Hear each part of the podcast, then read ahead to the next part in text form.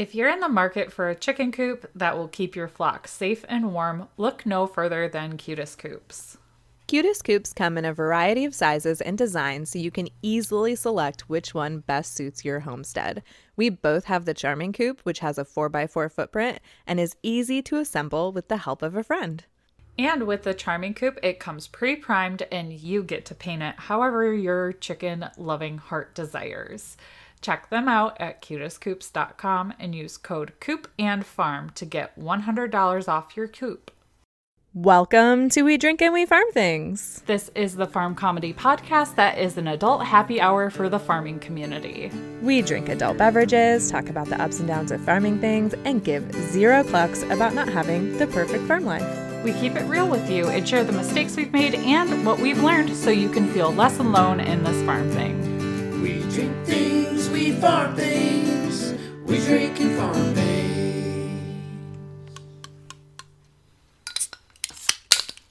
Oh, hey there, Sam. Oh, hey there, Bev. What you drinking? I just opened a long distance high five from Land Grant Brewing and Warped Wing. So they called it a collaboration brew. Nice. So some sort of like quarantine collaboration. And it is a beer that is brewed with honeysuckle, honey, wheat, and heirloom corn. And it's a gose. So I'm really, really excited for this beer. Sounds amazing. Oh, yeah, it actually says on the can Land Grant and Warped Wing have virtually teamed up to transmit this unusual, well balanced blend of heirloom corn, wheat, and honeysuckle honey. It's a tart, slightly salty Gose style ale that celebrates our Ohio farm country heritage. Perfect for enjoying with a safely distanced pal. So I'm doing this right. Yeah, good job. We're more than safely distanced all of the time. Pretty much. so, what are you drinking over there? So I'm doing a repeat today. It is a Lost Coast Brewery peanut butter chocolate milk stout. Mm. And it's got a cow on it, and I felt like it was appropriate for today's topic. And I will soon be joining the cow club with you. Yay! So we'll talk more about that on a later episode, I'm sure. But a listener reached out to me and offered me a cow. Obviously, I'm paying for the cow. It's not like she's like, oh my gosh, here's a cow. I love you. Imagine if people just start started sending us animals. That would get super I awkward. I mean, it would be, it'd be an interesting problem to have. Ah, that would be. That would be. but um she is ski family farm on instagram um and it will be a hereford highland cross and she's very cute and i'm excited and our intention is to uh breed her and have some beef cattle. So i was telling people the other day about getting this cow and i was like yeah i'm gonna eat her babies. And i was like oh god that sounds terrible and am i gonna be able to do that? So it's gonna be a few years process um but stay tuned. Yeah, it, and you know, so it's really fun and funny because like once you start getting into this and kind of setting up the foundations for things, long-term projects like that feel easier.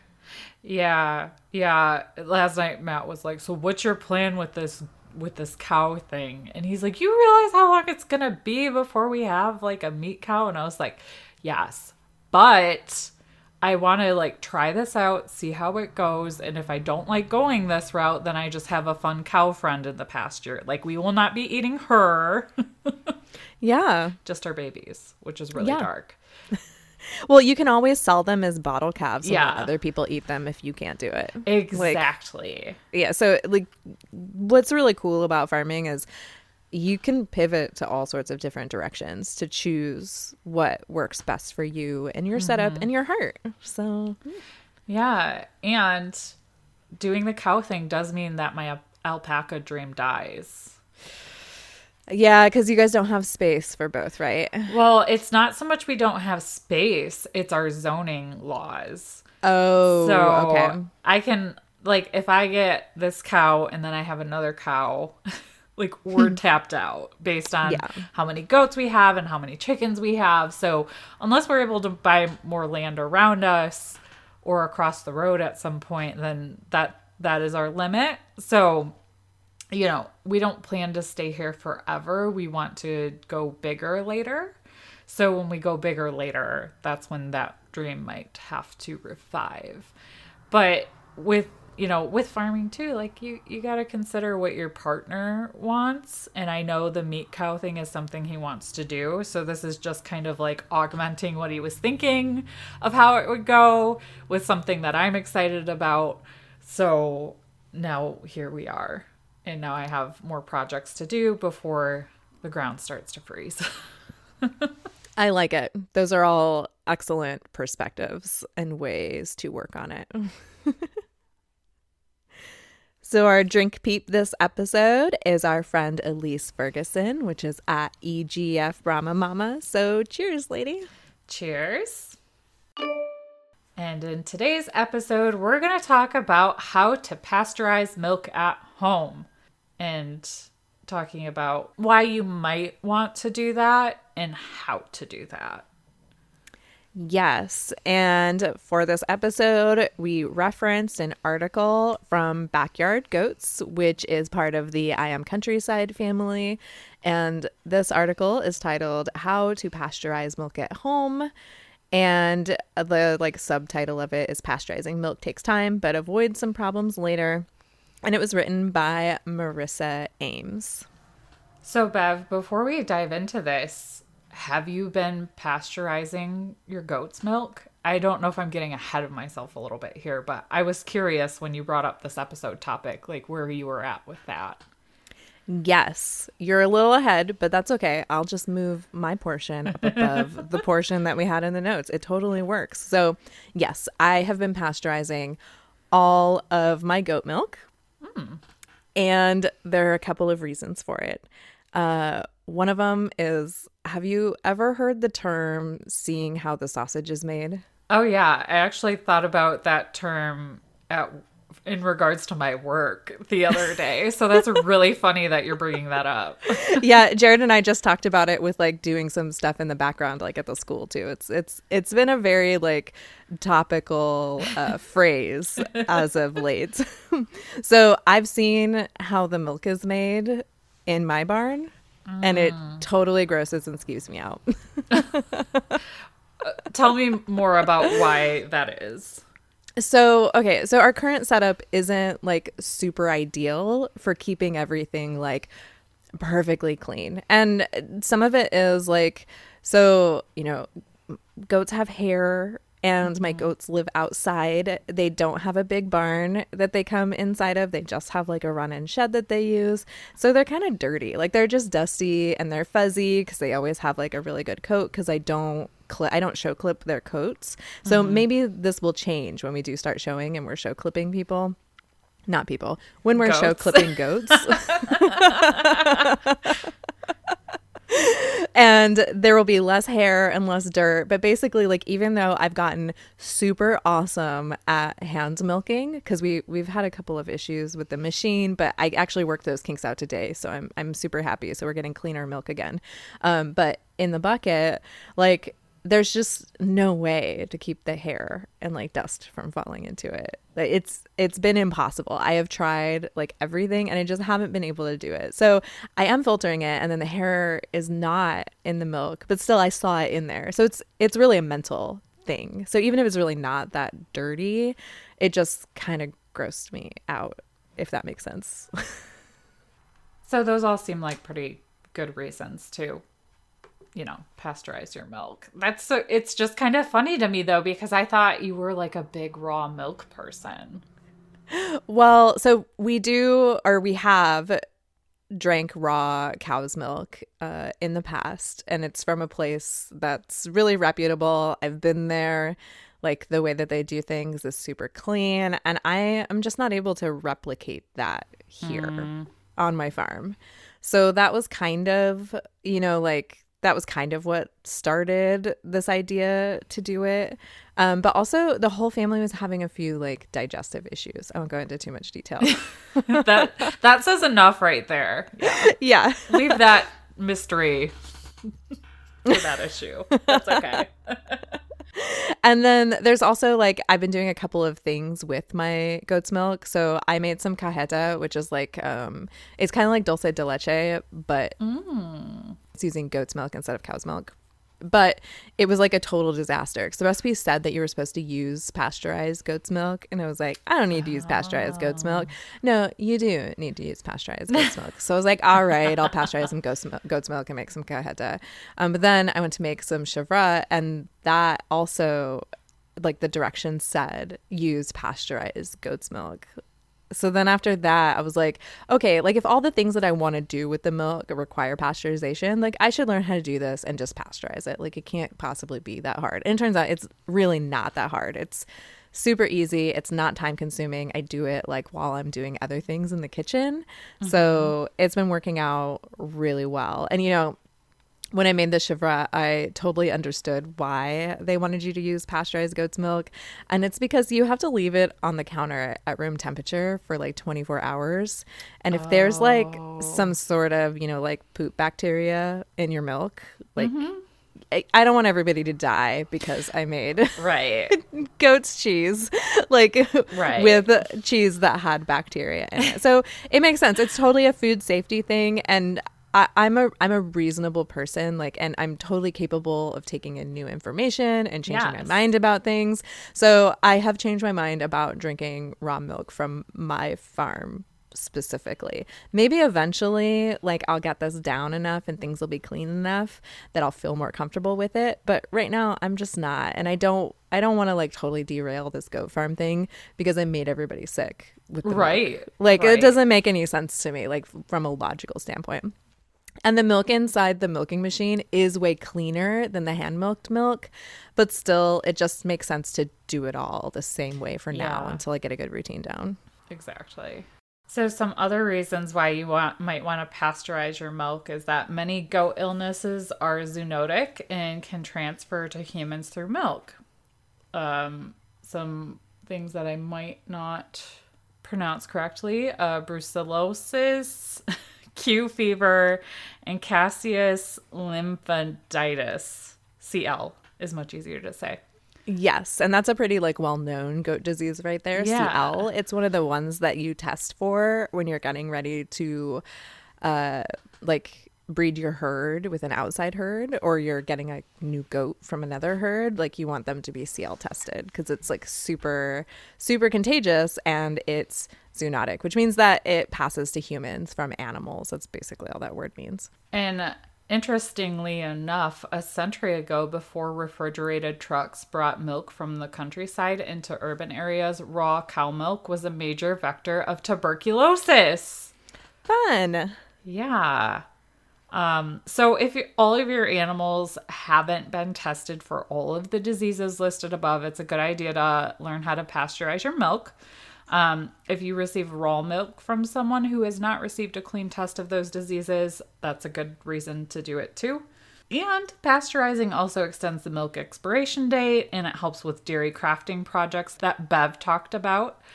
And by learning how to pasteurize milk, you gain some control over those beneficial microbes needed to make homemade yogurt, sour cream, and of course, goat cheese. Fun stuff. So those are all good reasons to know how to pasteurize properly. Yes. We know that you love your chickens just as much as we do, so why not provide them a high quality snack that benefits both you and your flock? That's why we highly recommend Grubbly Farms Grubblies. All grubblies are packed with protein and have over 50 times more calcium than mealworms to help produce stronger eggshells and prevent egg binding. Just one handful of grubblies will give your flock more calcium than five pounds of mealworms. So you can ditch those oyster shells and get more cluck for your buck with grubblies. Grubbly Farms also has Grubbly Layer Feed, the world's first naturally balanced feed made with farm grown insect protein and plant based ingredients. With a healthy mix of grub and plant based protein, essential amino acids, vitamins and minerals, and no fish meal, It will leave your feathered friends clucking pleased. So make grubblyfarms.com your one-stop shop for chicken snacks and feed. Go to grubblyfarms.com and use code FARM15 to get 15% off your first order.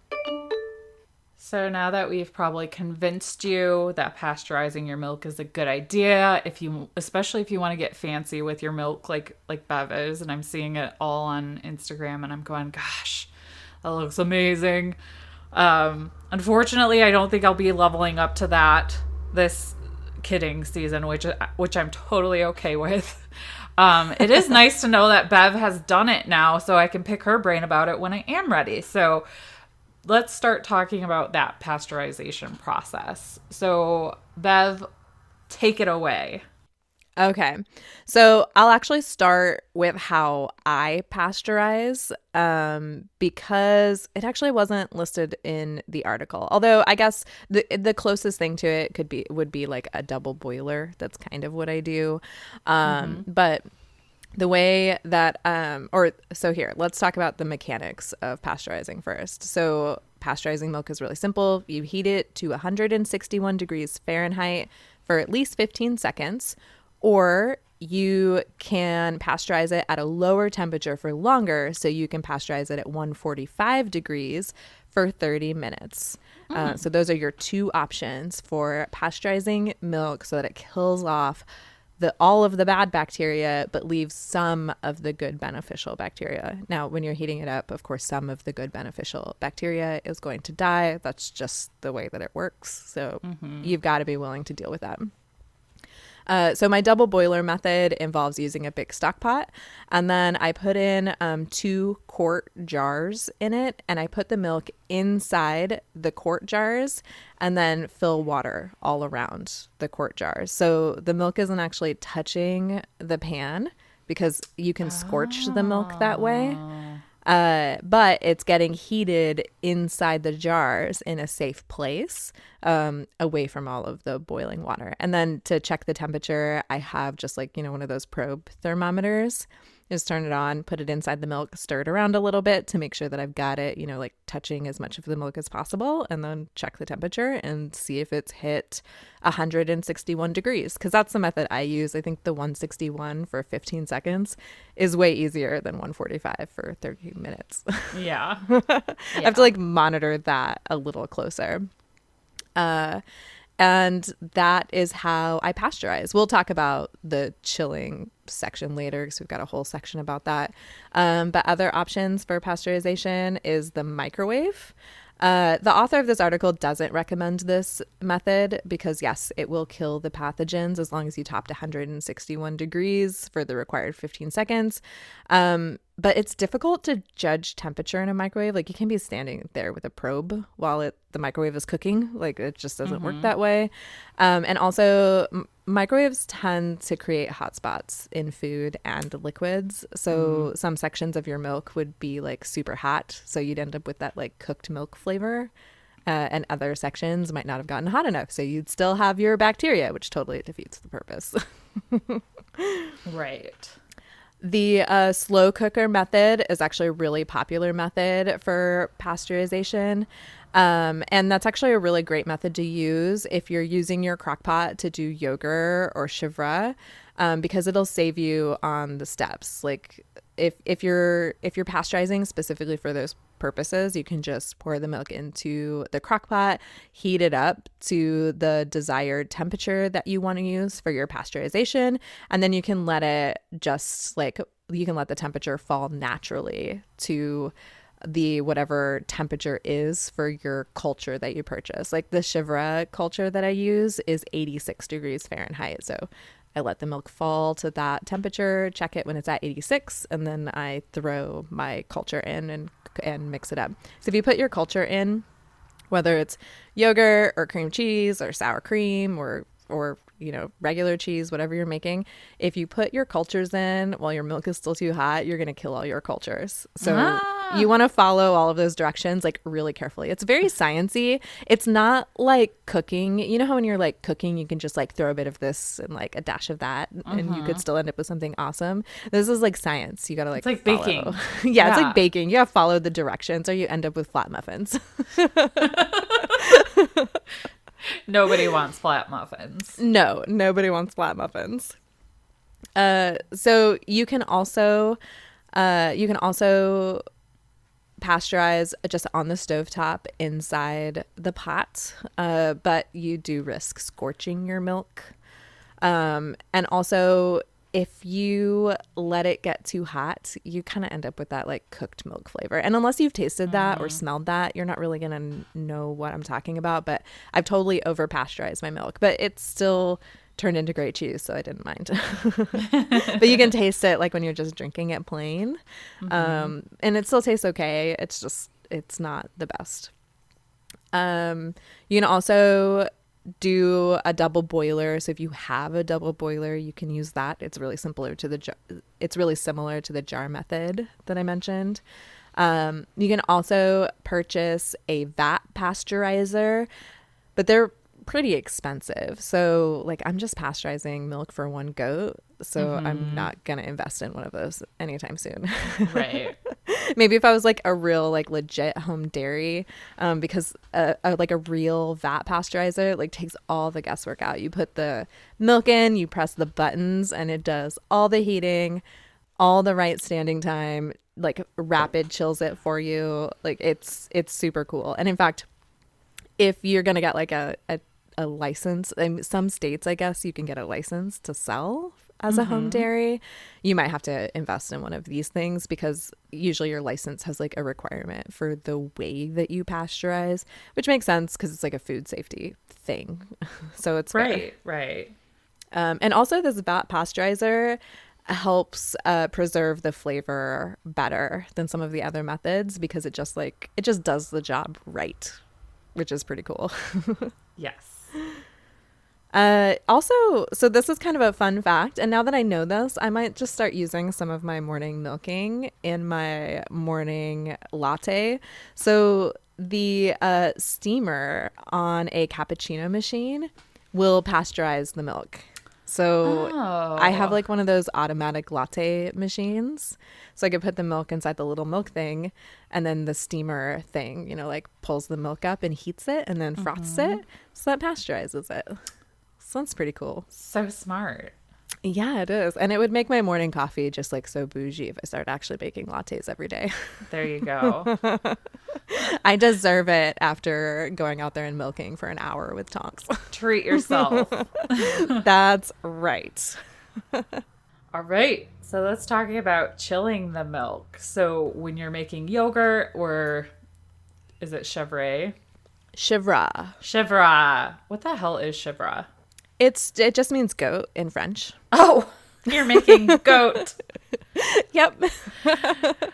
All right. Uh, so when you're doing those fancy things, just turn off the heat and let the temperatures descend to necessary levels for culturing. You may end up with a little cooked flavor, but the probiotics and acidification add other flavors that will mask the taste. And if you're pasteurizing milk for drinking, consider flash chilling. It's to preserve the best flavor. So just sticking the pot in a fridge or freezer sounds easy, but all that heat could raise the temperature and humidity in the fridge to unsafe levels. Steam condenses on freezer racks, um, which is not good. Um, and uh, she finds that the easiest way to chill milk fast is to put a lid on the pot to avoid splashing water in the milk, then sit the milk in a sink full of ice water. And she keeps quite a few ice packs in the freezer for this purpose as well to save on the amount of ice cubes she needs to make or buy. So, Bev, what do you do to chill the milk? So because my milking is so um I have such a small amount of milk right now, usually when I'm pasteurizing, it all fits into my quart milking bucket. So I put it into my quart milking bucket, which is stainless steel while it's still hot. Um, and I put a lid on it. And then I just put it in like a bowl of ice and just cover the whole thing in ice. And it chills it super, super fast. And in fact, that's how I chill it when I bring it in as well. Because I only have one goat and I'm only milking once a day. So I'm only getting two cups of milk per day. So I'm not pasteurizing every day because it's just not worth it to pasteurize two cups of milk. Right. I usually pasteurize when I have eight cups of milk because that's two quart jars. So that's usually when I pasteurize. So I'm basically pasteurizing every four days.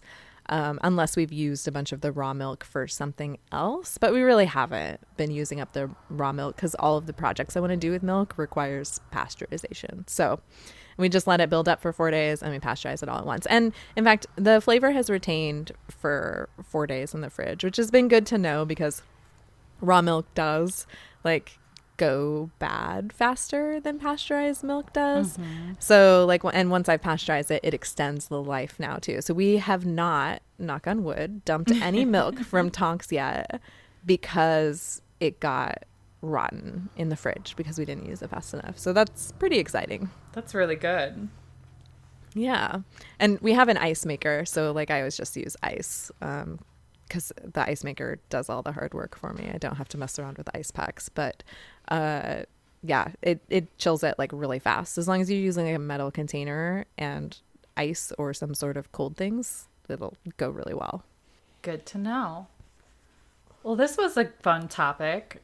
Yeah, I thought it was too, because it's something that I'm totally doing right now. And like food safety is really important. Sometimes we can end up mm-hmm. like on that soapbox of do it all yourself and like, you know, the most natural way possible. But like, it's natural to kill bacteria that's bad for you Yeah. as well. So if you're in the same boat I was, where it was just upsetting your stomach, like, there's no shame in It doesn't make milk. any sense. Right. no, it doesn't. Like poison ivy is natural, but I don't want it on my skin.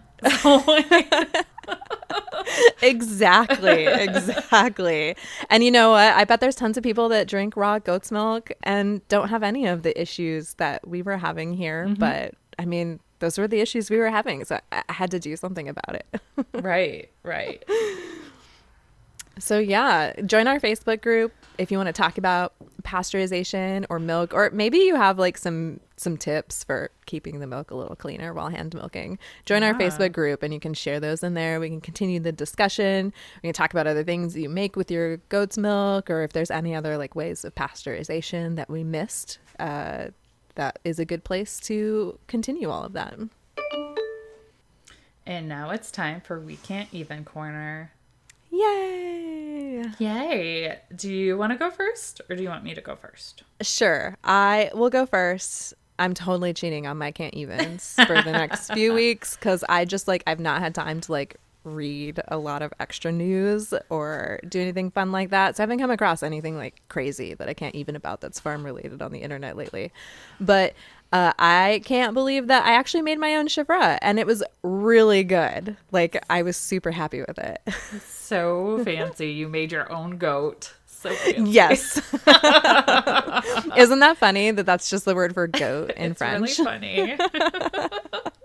it cracked me up when I learned that. I was like, well, I guess that makes sense. So anytime you say chevre, you just mean goat or goat cheese. Basically, any cheese made from goat Oh, milk is chevre, okay. like technically. But the one I made is like a crumbly, like white cheese, you know, that you like put on salads and stuff. It's not like a melty kind of cheese. Is it like feta? Uh, kind of. Mine firmed up a little more than that. Uh, I'm not really sure why mine over firmed. So um, I actually did get to like slice mine like you would like mozzarella, and usually you don't. Um, but it tasted like it was supposed to, so I was happy. Um, it's probably just because I don't have as much milk as like the culture could do. Um, because I could have done a gallon of milk, but I didn't have Oh, a gallon of milk. I had a half gallon of milk, but I did it anyways. so I didn't follow all the instructions, just the temperature one. but it still tasted delicious, and it and it like uh, there was like hardly any waste. Like you know, I, I filtered it, got the whey out, and it was like all whey. There was no like fat or you know like any of the good stuff left in it. You can tell because it's like yellow and kind of clear. And so I was like, "Yay! I made shebra it was successful and it was my first time and I really needed that win for a first time type of thing because like usually you crash and burn the first few times that you do Oh, yeah. something new on the farm. That's just the way that it goes. Mm-hmm. so I was really pleased about that. so what is your can't even this week? So mine is an article from ABC News, um, and it's titled "You've Got to Be Kidding." Farm animal eats up police papers. Oh my gosh. So in Douglasville, Georgia, a Georgia sheriff's deputy delivering civil papers returned to her patrol vehicle to find an eager and hungry new driver. The Douglas County deputy was serving the documents near Douglasville last week when she heard something in her patrol car and wa- was met by a goat climbing into the open driver's side. the animal clambered around, munched on some paperwork, and knocked over a drink before managing to bump the deputy on the ground. The sheriff's office explained in a Facebook post on Friday that the deputy often leaves the door open on such calls in case she has to make a quick escape from aggressive dogs, but she had never considered having to retreat from an agitated goat. Officials said the deputy was not physically harmed during the encounter and she managed to retrieve the soggy paperwork before the animal scampered off. I just thought that was really funny because I mean I don't let my goats run free, but that they would totally do something like that if given the opportunity.